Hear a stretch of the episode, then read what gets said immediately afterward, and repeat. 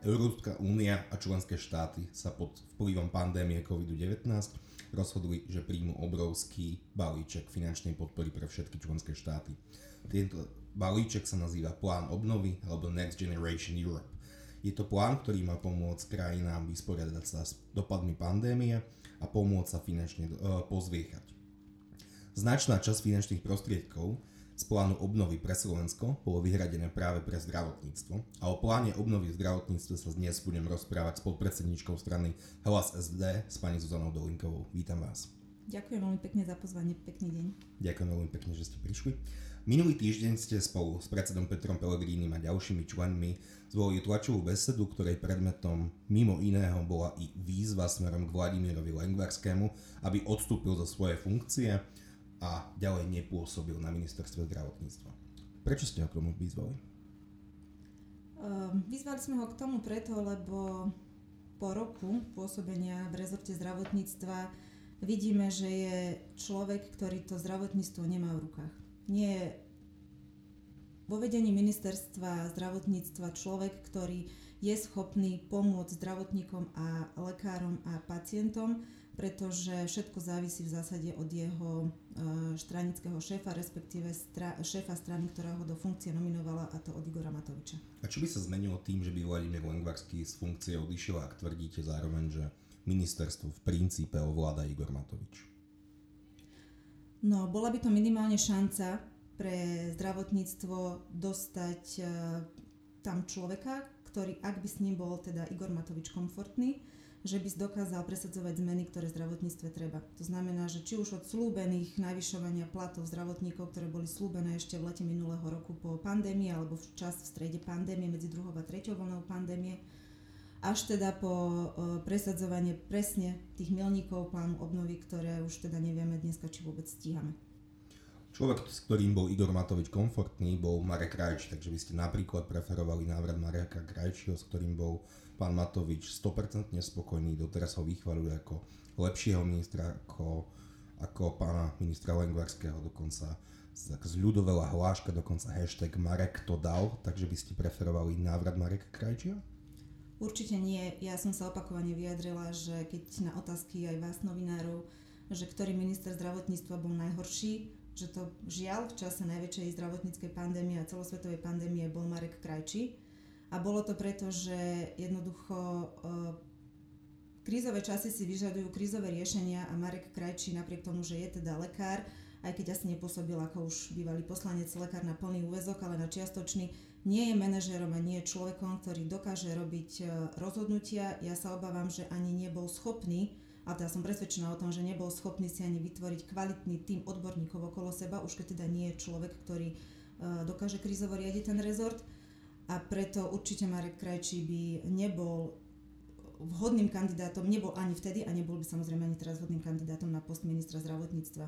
V tomto čase je potrebné, aby zdravotníctvo viedol človek, ktorý naozaj vie, čo v zdravotníctve treba, ale aby mal aj voľné ruky zo strany teda šéfa strany, ktorá ho nominuje, aby tie zmeny mohol robiť, presadzovať. Takže... Máte dojem, že Vladimír Langvarský nedokáže riadiť rezort v zmysle, že by ho krízovo riadil, pretože po nástupe Vladimíra Langvarského sa celkovo koordinácia napríklad pandémie a boja s pandémiou COVID-19 zlepšila. No, e, je to uhol pohľadu, pretože e, zlepšila sa možno komunikácia aj s tzv. stakeholdermi v zdravotníctve, čiže s odbornými organizáciami, možno so zdravotnými poisťovňami, ale aj keď sa na stôl priniesli nejaké návrhy riešení, ktoré bolo potom treba preniesť do praxe, tak zase to zlyhalo na Igorovi Matovičovi, pretože opakujem napríklad už len tie klasické platy zdravotníkov E, sa nezvyšili historicky najhorší rozpočet na tento rok 2022, kedy na, naozaj zdravotníctvo je na kolenách, odišli nám tisícky sestier a lekárov. A zase sa vraciam k tomu plánu obnovy, ktorý mal, nás mal teda vytrhnúť z biedy, mal nám doniesť uh, miliardu na stavbu nemocníc a vyzerá to tak, že z toho nič nebude. Takže akokoľvek by aj uh, pán minister Lengvarský chcel, tak tie zmeny robiť jednoducho nemôže. Všetci vidíme, že je v rukách Igora Matoviča. Ale tu z tohto uhla pohľadu teda pripomína neriešiteľnú situáciu. Zároveň vravíte, že ktorýkoľvek minister bude závislý na Igorovi Matovičovi, ale presadzujete zmenu. Tak čo by sa zmenilo, ak by tam prišiel niekto iný, ale de facto i podľa vašich slov by skôr rozhodoval minister financí ako minister zdravotníctva? No, najlepšie by bolo, keby sa našiel taký človek, ktorý by dokázal byť tým naozaj skutočným manažerom, ktorý by mal tú víziu, ale mal by, hovorím zo strany ministra financií, aj teda voľnú ruku to robiť. A snáď sa niekto nájde, ale keď zostane takýto status quo, aký máme teraz, tak my vieme, že ďalšie dva roky proste sa zdravotníctvo nikam neposunie, pretože naozaj uh, Igor Matovič nenávidí a neznáša Vladimíra Lengvarského a to vidíme všetci. A ja si ťažko odpovedať na otázku, či vy niekoho takého vidíte z momentálneho portfólia poslancov Olano alebo, alebo nejakých spriaznených odborníkov. Viem, že ste z inej strany, ale vidíte niekoho takého, ktorého by ste si vedeli predstaviť v ministerskej stoličke na miesto ministra Lengvarského?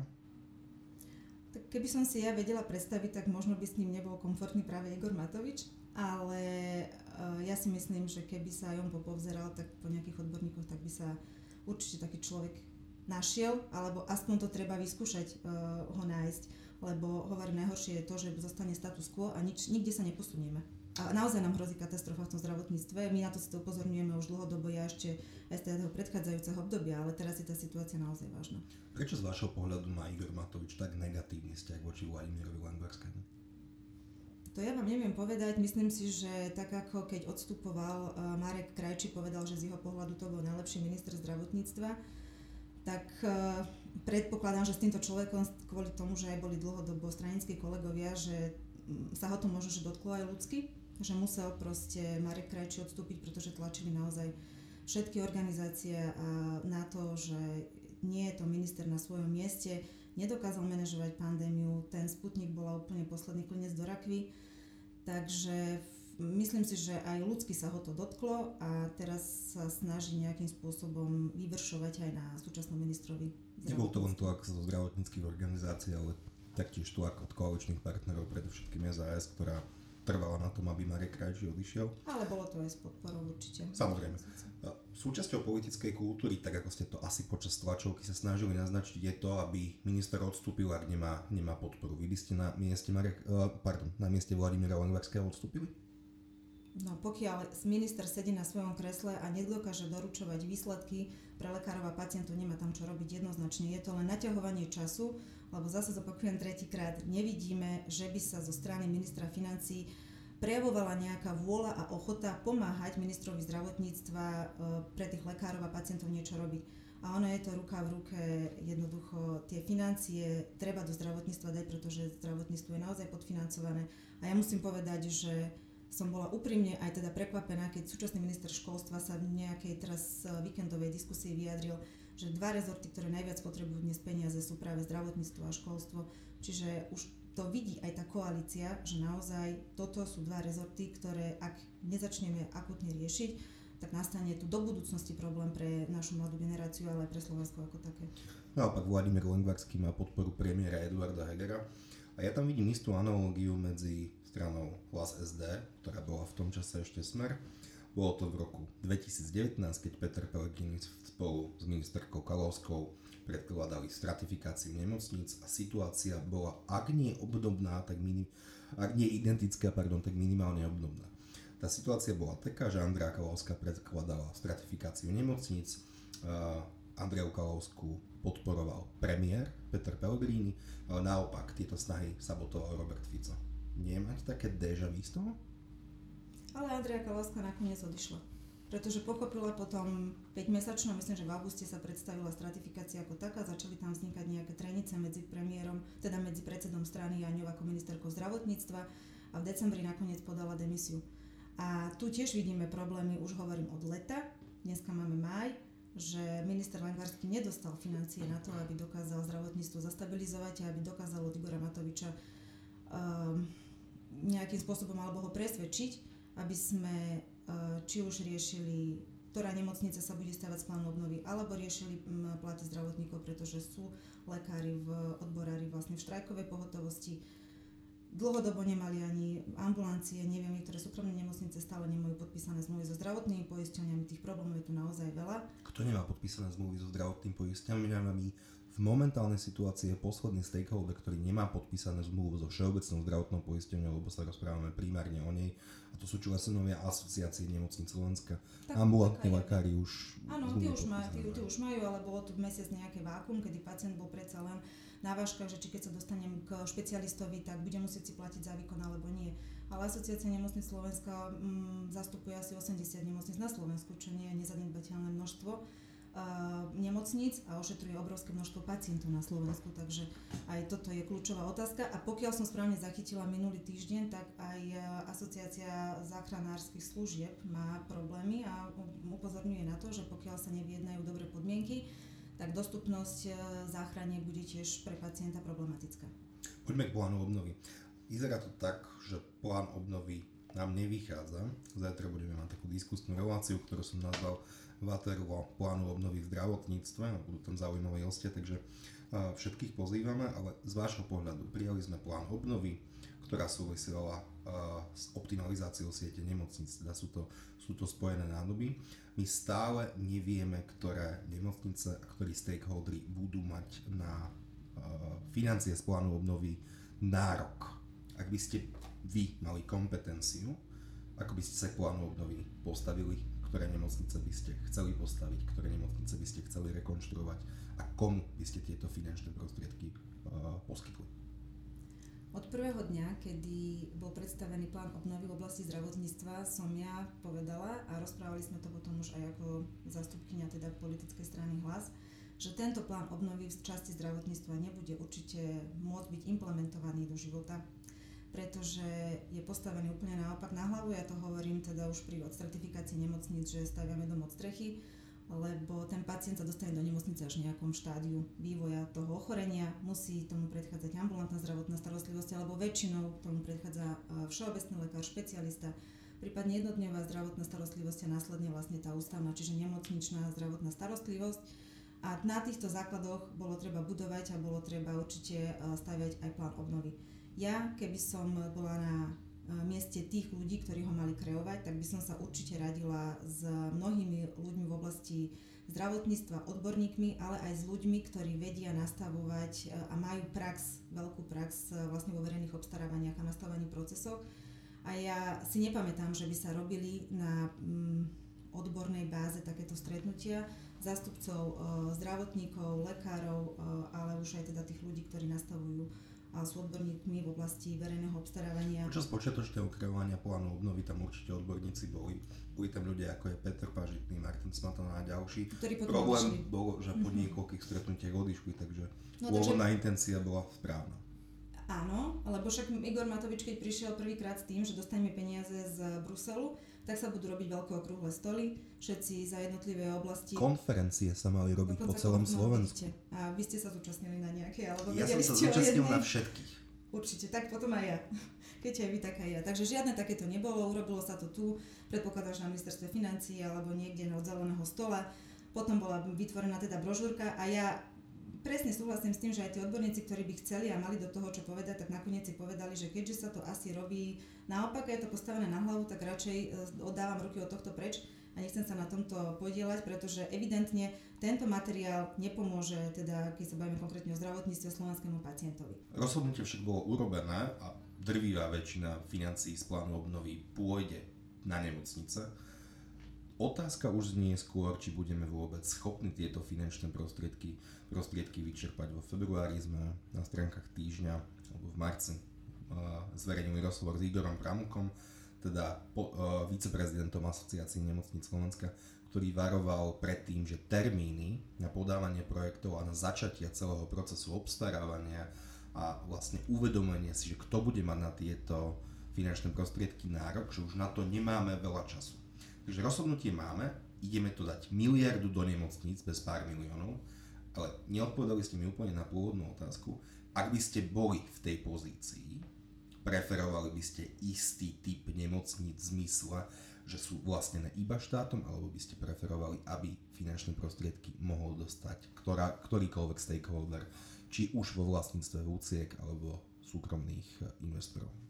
No, ja som povedala, že určite by sme to mali robiť od spodu, od tej primárnej zdravotnej starostlivosti, takže ja by som určite vyčlenila čas peňazí pre ambulantnú zdravotnú starostlivosť ambulancie Tam je vyčlenená, ale úplne minimum, tuším, pár desiatok miliónov. sú to len všeobecné ambulancie a je to zase naviazané na tie nemocnice, čiže nemôžeme úplne čerpať peniaze pre ambulancie, pokiaľ nebudeme vedieť, ktoré nemocnice budeme staviať. No a určite je tu priestor na to, aby sme vyčlenili peniaze na stavbu univerzitnej, štátnej, koncovej nemocnice na Slovensku, ale aj priestor na rekonštrukciu tých nemocníc, ktoré máme. Však ja keď teda zopakujem, za, bola zastavená rekonštrukcia nemocnice e, Rooseveltovej, ale aj univerzitnej nemocnice v Ružinove, na ktoré ešte z predchádzajúcej vlády boli vyčlenené e, finančné prostriedky. Takže aj tieto nemocnice si určite zaslúžia aby sa dostávali, ale aj ďalšie mnohé uh, nemocnice. Len to, čo ja chcem povedať a čo od začiatku teda my kritizujeme je, že veľká časť peňazí, alebo teda značná časť peňazí by mala ísť aj na podporu a modernizáciu a osvetu v oblasti prevencie z plánu obnovy. Potom je to tá ambulantná zdravotná starostlivosť a určite je to uh, koncová nemocnica v Bratislave, ktorá by mala byť. Ale ja nehovorím, treba dať aj na Martin, treba dať aj na ostatné nemocnice, len ja No nemám ale teraz... späť k pri- otázke, a neviem- nehľadiac na to, kto je vlastníkom nemocnice. No ja si myslím, že pokiaľ nám zostanú peniaze a dokázali by sme z tých peniazí, ktoré nám uh, ponúka uh, Brusel, vyčleniť aj pre súkromné nemocnice, tak poďme sa o tom baviť, ale my Takže ne- súkromné ja nemocnice neviem, by mali dostať len to, čo zvýši. No viete, štát má nejaké priority a máme tu neviem koľko, vyše 30 ročný dlh na to, aby tu naozaj na Slovensku fungovala excelentná koncová univerzitná nemocnica, ktorá by poskytovala nielen tú koncovú zdravotnú starostlivosť, ale predovšetkým by bola aj výučbovou bázou pre mladých študentov a pre tých ľudí, ktorí sa rozhodnú študovať medicínu, pretože oni nám teraz odchádzajú a priori študovať do zahraničia. Výučba nemusí prebiehať iba v štátnej a univerzitnej nemocnice, vie prebiehať aj v iných nemocniciach, napríklad i v už postavených dvorov.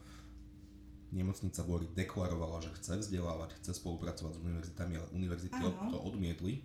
Áno, ale presne je tu uh, tá úloha toho štátu, ktorý by mal primárne zabezpečovať podľa mňa tú výučbovú bázu, ale Prečo? keď sa dohodneme, pretože súkromník len kedykoľvek môže z toho zdravotníctva odísť. A ten štát by mal byť garantom toho, že nejaká zdravotná starostlivosť tu bude poskytovaná, aj keď náhodou súkromník odíde. Dobre, a späť k otázke teda. Vašou optikou peniaze neštátnym nemocniciam by ste ponúkli iba vtedy, ak by tú miliardu nevedel vyčerpať štát. Tak? Ja by som chcela vidieť v prvom rade, keby sme sa o tom od začiatku bavili, aké sú e, plány, chcela by som počuť názory odborníkov, kde nám naozaj hrozí, že e, tú zdravotnú starostlivosť akutne musíme zasanovať a, a zmodernizovať e, tak, aby to proste, tak aby na tom sme to zdravotníctvo nejakým spôsobom posunuli už konečne dopredu. A keď bude priorita, budú splnené úplne tie priority, ktoré musíme zabezpečiť a zostanú nám samozrejme peniaze aj pre súkromný sektor, tak sa poďme baviť aj o tom. Ale hovorím, aj každá jedna ambulancia je súkromná. Čiže keď ja hovorím, že treba dať peniaze aj do ambulancií nejakým spôsobom, tak eh, bavím sa tiež o súkromnom sektore. Teda Ja to skúsim preložiť uh, do nepolitickej reči. Vy by ste preferovali výstavbu jednej koncovej nemocnice, dokončenie rekonštrukcií Martin a pokračovanie v projektu Rooseveltovej nemocnici v Banskej Bystrici a v Ružinove a v prípade, ak nám niečo zvýši, by ste to posunuli neštátnym nemocniciam. Tak? Ak by na tom bola zhoda naprieč odborným spek aj s odborníkmi, tak eh, ja si myslím, že nejakým takýmto spôsobom, ale ja nemám úplne všetky tie informácie, ktoré naozaj, ak sa konali nejaké odborné pracovné skupiny na ministerstve zdravotníctva, keď sa plán obnovy tvoril, čiže, ale z môjho pohľadu by to nejakým takýto postupnosť tam by mala byť. Vieme povedať, na základe akých kritérií bude štát rozhodovať o tom, ktoré projekty, ktoré sa už v súčasnosti podávajú, budú tie vybrané, ktoré na tieto finančné prostriedky dosiahnu? E, Ja vám neviem povedať, pretože ja neviem, že či existuje nejaký zoznam nemocníc, ktoré by sa mali teda už e, na základe tej optimalizácie sie- siete nemocníc e, byť nejakým spôsobom kategor- kategorizované a že na ktoré teda budeme tie peniaze čerpať. Kategorizačný zoznam by mal byť hotový pravdepodobne v júni, dokonca do 30. júna, ak sa, ak sa nič nezmení. Nema, nemal by byť hotový kompletný zoznam mm. Vymenovaných nemocníc, ale na základe tých dát, ktoré ministerstvo poskytne, tu budeme, uh, tu budeme vedieť, uh, vedieť dedukovať. V pláne Obávam sa, obnovy... To bude neskôršie, ale dobre, budeš. Je to dosť možné. V pláne obnovy sa totiž okrem iného píše, že žiadosti bude môcť podať ktorákoľvek nemocnica, nehľadiac na to, kto je jej koncovým vlastníkom. To sa zatiaľ však neudialo. A Peter Pellegrini v čase, keď bol, keď bol premiérom, tak slávnostne začal búrať nemocnicu, na, ra, e, nemocnicu Rásochy. Vy by ste teda preferovali výstavbu nemocnice Rásochy? Ja si myslím, že štát by mal naozaj mať záujem na tom, aby tu existovala e, štátna univerzitná koncová nemocnica. Ja si myslím, že tie rasochy by bol pekný projekt, ktorý mal by tu už dávno stať. A keď sme mali asi pred mesiacom tlačovú konferenciu presne na rasochách, kde sme upozorňovali na tom, že od toho roku 2019, kedy Peter Pellegrini začal búrať rasochy, uh, sme na takom istom stavenisku, ako tam bolo vlastne vtedy, nie je tam nič a od, uh, nie je možné, aby pol roka sme posudzovali na úrade pre verejné obstarávanie uh, súťaž na projektanta, hlavne v čase, keď naozaj potrebujeme povedať, že čo ideme z plánu obnovy čerpať, aké peniaze, na čo ich ideme použiť. Takže ja si myslím, že by si to táto krajina zaslúžila. Zaslúžili by sme to všetci my pacienti a hovoríme aj tí ľudia, ktorí by chceli medicínu študovať. Len otázka je, že naozaj, že čo je dnes prioritou, ako má ministerstvo urobené uh, analýzy, že či by sa oplatilo niečo uh, použiť, nejaké projekty možno, že ktoré už sú pripravené, alebo urobiť nejaký iný projekt, aby sme ten proces proste urýchlili. Aby tá nemocnica, ktorá by mala byť koncová univerzitná pre toho pacienta, bola otvorená čím skôr. Podľa plánu obnovy by to malo byť 1.7.2026, kedy by mal teda vstúpiť prvý pacient do nemocnice takejto koncovej štátnej, ak by sa rasochy boli, bývali, stávali podľa plánu, ale my už vidíme, že naozaj, tak ako ste povedali, tie milníky nestíhame, pretože ak by sme to chceli pri tom úplne najlepšom scenári urobiť, a my sme to na tej tlačovej konferencii takisto hovorili, už 31.12.2021 mala byť urobená tzv. štúdia uskutočniteľnosti a tá stále neexistuje, pretože ešte stále súťažná projektanta je na UV. Z vášho pohľadu dá sa stihnúť postaviť akákoľvek nemocnica z plánu obnovy v profile Full Fit Out? Full Fit Out je teda nemocnica kompletná, postavená, skolaudovaná, s medicínskymi prístrojmi, s, s veškerým vybavením, vrátane personálneho vybavenia. Dá sa to ešte stihnúť? Hovorí sa, že nikdy nehovor nikdy, ale podľa toho, ako vidíme na Slovensku, ako nám prebiehajú verejné obstarávania a všetky tie procesy, ktoré musíte pri stavbe takejto budovy a takéhoto zariadenia urobiť. Ja aj keby som chcela byť obrovský optimista, ja si myslím, že to určite nestíhame. Penta stavala bory 7 rokov, ešte stále nie sú dokončené a prebiehajú posledné práce. A zvyčajní súkromní investori dokážu stavať rýchlejšie, efektívnejšie, lacnejšie ako Pretože štát. Pretože lahoty alebo verejné obstarávanie nemusia súťažiť, jasné. Takže z nášho pohľadu full fit out nestíhame. Takže druhá možnosť je, že ideme stavať Schellencore, Schellencore nemocnice, teda len akýsi skelet.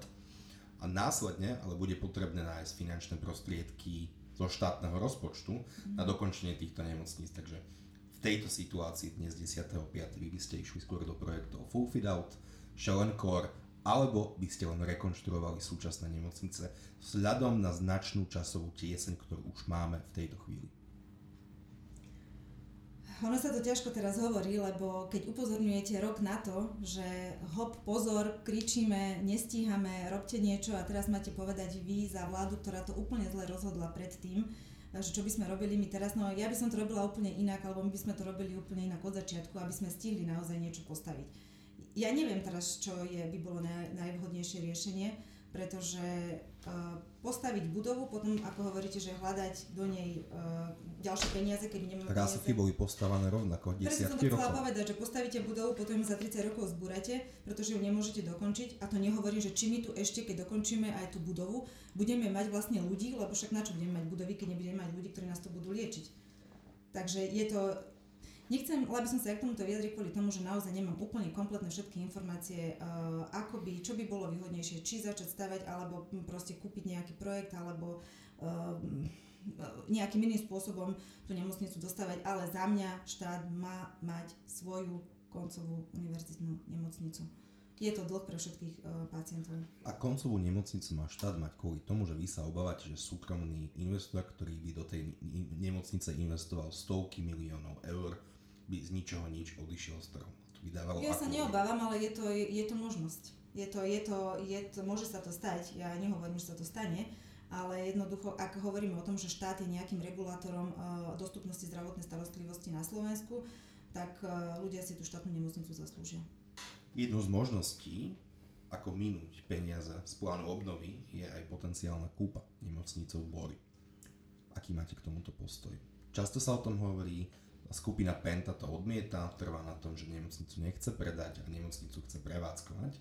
Tak ak by ste boli vy v topánkach ministra zdravotníctva, usilovali by ste sa o kúpu borov? No, uh, už som to asi hovoril, spomínala pred chvíľkou, že ja by som si určite udala urobiť nejaký analýzu toho, že čo by bolo pre uh, toho pacienta uh, najvýhodnejšie, najrychlejšie riešenie ak by sme naozaj nestihali už nič, ani by sme jednoducho tie peniaze vedeli, však to už teraz vieme, že tie, bory, teda tie rasochy stavať asi, nie, nie že asi, ale rasochy sa nepostavia z tohto uh, plánu obnovy. Ale ono to všetko závisí od, od dát, že ako, čo by bolo výhodnejšie, čo by bolo lepšie, či by, čo by sa oplatilo.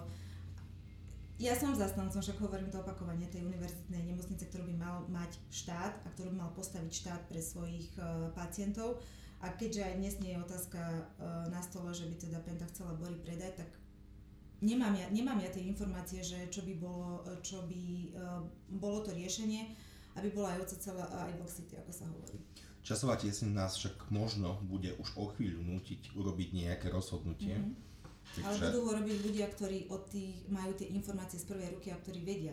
Ja napríklad na, na som vám skočila, prepačte to reči, na uh, mieste ministra Lengvarského by som naozaj mala urobené už nejaké veľké štúdie a analýzy o tom, že čo sa nám do budúcnosti najlepšie oplatí, že či naozaj ideme teraz toto uh, budovať, stavať od začiatku aj s rizikom tých uh, dlhých lehôd, nám je to pri verejnom obstarávaní a straty peniazy z plánu obnovy, alebo teda je výhodnejšie iné riešenie. Ale ja neviem sa rozhodnúť a neviem vám to teraz povedať, pretože nemám všetky tie dáta dostupné jedným z svojich predošlých odpovedí ste, ste spomínali aj platy zdravotníkov a štrajkovú pohotovosť, ktorá, ktorú zahájilo Lekárske odborové združenie. To, čo som si dlhodobým pozorovaním všimol, že Lekárske odborové združenie zvykne byť v štrajkovej pohotovosti vždy, keď nevládne nesmer. Aký máte vzťah k Lekárskému odborovému združeniu a koordinujete nejak svoje kroky? My sme podporili, alebo vyjadrujeme podporu lekárskému odborovému združeniu, ale to aj napríklad odborové, o tejto štrajkovej pohotovosti učiteľov, pretože... E, Ste v opozícii a patrí sa to. Mm, a, a to nie je, že sme opozícii, patrí sa to, ale jednoducho, tak ja keby som povedala, že nechcem, aby sa zvyšili platy lekárov, keď ešte, keď som zastupovala ambulantných lekárov, tak sme jednoducho za to opakovane bojovali, že jednoducho tie podmienky výkonu povolania na Slovensku sú nedostatočné Uh, ale teda nie len tie mzdové, ale aj tie materiálne, to zase súvisí s tými priestorovými podmienkami a s tými nemocnicami. Ale na to, aby sme dokázali poskytovať tú kvalitnú a takú zdravotnú starostlivosť a aby si pacient zaslúžil ten čas, ktorý mu lekár venuje v takom rozsahu ako napríklad niekde na západe, že nie len šup šup vybaviť toho pacienta, aby som si to mohol nabudovať, ale aby som sa mu plnohodnotne mohol venovať, ja neviem, 20 minút, pol hodinu, koľko ten pacient vyžaduje a mal za to aj adekvátne zaplatené, tak uh, tú zmenu financovania jednoducho uh, treba nastaviť. O aké zmene financovania hovoríme? No tak, aby sa urobil aktuálny jednak katalóg zdravotných výkonov pre ambulancie a aby sa konečne zaviedlo do praxe DRG v nemocnice. Dobre, ale ako by ste dofinancovali sektor?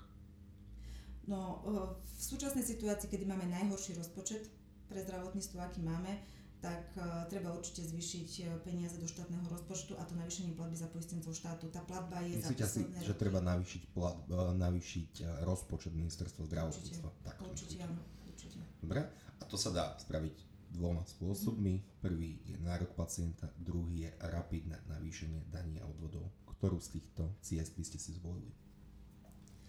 Na rok pacienta má v programovom vyhlásení asi zadefinovanie roku pacienta každá vláda, ktorá predpokladá, že toto sa k tomu tiež nedostane, keďže sme za polovicou volebného obdobia, pretože je to veľmi odvážny krok, ale keď ja môžem povedať, ak začneme zdravotníctvo riešiť od začiatku, a to teda prevenciou, dôrazom na preventívne prehliadky a ja by som akože do toho sa pustila a začala riešiť ten nárok pacienta ale zvyšovanie daní, e, viete, no to je teraz taká otázka, že aj aktuálnej e, politickej situácii, my dnes, kedy e, všetky krajiny naokolo navýšili platy zdravotníkov počas pandémie, sa ideme pýtať, že či ideme to riešiť na okor zvyšovania daní, tak určite nie. Jednoducho ten štát, dobre, tak sa zadlží, bude sa musieť zadlžiť, zadlžil sa pri iných veciach aj v súčasnosti, aj, aj pri súčasnej teda pandemickej situácii, a prečo teda nevieme tie Teda vaša voľba je cesta zvyšovania štátneho deficitu. No tak ak je to na úkor toho, že nám tu neodídu všetci zdravotníci a všetci učitelia do zahraničia, tak uh, asi sa s tým budeme musieť nejako vysporiadať.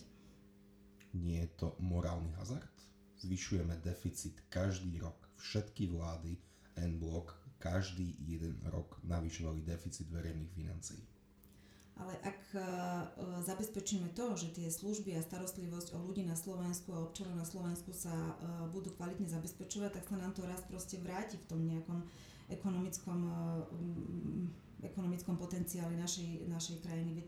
Možno keď budeme vidieť, že nám tu funguje to zdravotníctvo, že nám tu funguje školstvo, tak ľudia zo zahraničia, ktorí už odišli, sa nám budú vrácať naspäť a budú produkovať jednoducho na Slovensku aj tie hospodárske hodnoty. Takže si volíte tretiu cestu a momentálne to vyriešiť navýšením štátneho dlhu, tak? No keď nebude iná cesta, tak uh, určite nejakým tak vidím toto ako jednu akože z alternatív. No, inú cestu ste ale načrtuli, to je práve nárok pacienta, ktorý zahrňa aj doplatky alebo platby. Ale to je legitímna otázka, zase nárok pacienta, ja to dlhodobo komunikujem, že poďme sa o tom baviť, že čo je teda uh, hradené z verejného zdravotného poistenia, aká zdravotná starostlivosť v akom rozsahu a poďme sa baviť o to, že čo by teda pacient eh, by bolo legitimné, eh, aby si pripoistil, len nikto túto otázku ešte nepoložil na stôl, tá debata, verejná diskusia o tom stále nezačala. A ja si myslím, že keď naozaj začneme tou prevenciou a začneme ľuďom vysvetľovať, ako sa starať o svoje zdravie, tak eh, na širokú odbornú diskusiu je toto určite legitimné. Takže za stranu Hlas SD by ste mohli povedať, že strana Hlas je otvorená zavedením nároka pacienta, ktorý ktorý môže obsahovať i to, že pacient si za niektoré časti liečby tie lacnejšie bude platiť. Strana hlas je otvorená tomu, že aby sa táto otázka položila na stôl a začala sa odborne o nej verejná diskusia. Skvelé, takže verím, že spravíme o tom nejakú ďalšiu diskusiu, do ktorej vás s radosťou pozveme. To, čo mi vo verejnej diskusii mimoriadne chýba pri pláne obnovy, je to, že sme prestali používať slovo efektívne, že sme sa totálne prestali mm-hmm. baviť o tom, ako efektívne minúť jednu miliardu eur. O čom to svedčí? Presne tak, a keď si pozriete, že keď eh, sa bavíme, ako sa vynakladajú zdroje zdravotníctva, tak by to malo byť efektívne, hospodárne. To sa vždy používa takáto formulka. No neviem vám povedať, pretože my od začiatku, a ja od začiatku hovorím, že ten plán obnovy nie je urobený e, systematicky a správne, takže už v tomto štádiu povedať, že prečo sa už nepoužíva efektívne, je asi to, to posledné. Jednoducho my tak ako sme stavali a robili zákon o optimalizácii siete nemocníc naopak, tak ja si myslím, že aj ten plán obnovy je úplne postavený naopak, lebo prioritou sú, však nehovorím, že nie sú tie nemocnice, ale ak by sme mali byť efektívni, hovorím, musíme začať prevenciou, ambulancie a potom nemocnice. Váš na záver. Dokážeme minúť, už sa bavíme len o tom, či minieme peniaze, vôbec nie, či efektívne ich minieme, jednu miliardu eur, ktoré majú ísť na nemocnice? Ja sa bojím, že nie. Čo to bude znamenať, ak sa nám to nepodarí? Aké dôsledky to bude mať pre sektor? No bude to predovšetkým obrovské zlyhanie uh, aj súčasného uh, vedenia ministerstva zdravotníctva, pretože dostať peniaze takto na tácke a na ruke, to sme nemali naozaj nikdy. A ak uh, si nevážime to, že tieto peniaze by, sme, by nám pomohli zlepšiť čakacie doby, dostupnosť lekára, lepšie priestorové vybavenie, lepšie pocitovo lepšiu zdravotnú starostlivosť je priestoroch, ktoré naozaj nie sú plesnivé a neviem aké, tak ja neviem potom, že aké zdravotníctvo tu raz chceme mať, lebo toto je naozaj, ak sa nám to nepodarí, smutnou vizitkou priorit aj tejto vlády. Ďakujem Zuzane Dolinkovej, že tu dnes bola a teším sa na diskusiu s ňou k téme nároku pacienta. Ďakujem, že ste tu boli. Ďakujem veľmi pekne za pozvanie a rada prídem kedykoľvek. Pekný deň. Música